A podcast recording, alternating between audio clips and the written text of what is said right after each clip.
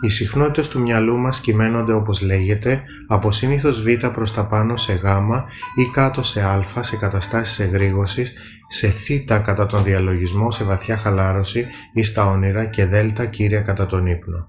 Σε βήτα κατάσταση νιώθει και φέρεται σαν τυπικό ανθρωποειδές.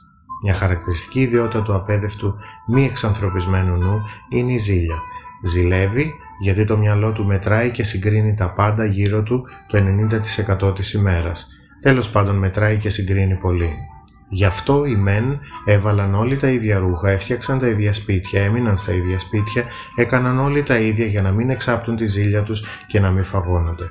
Το ανοίγαγαν σε πολιτικό σύστημα να ασκείται κατά πίεση επιβάλλοντας την αξία της ειρήνης.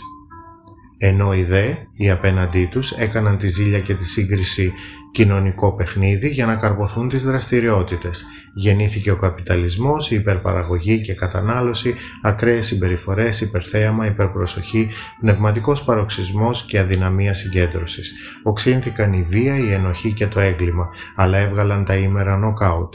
Αναπτύχθηκε Πάρκινσον και άνοια και σήμερα ο κόσμος νοσηλεύεται.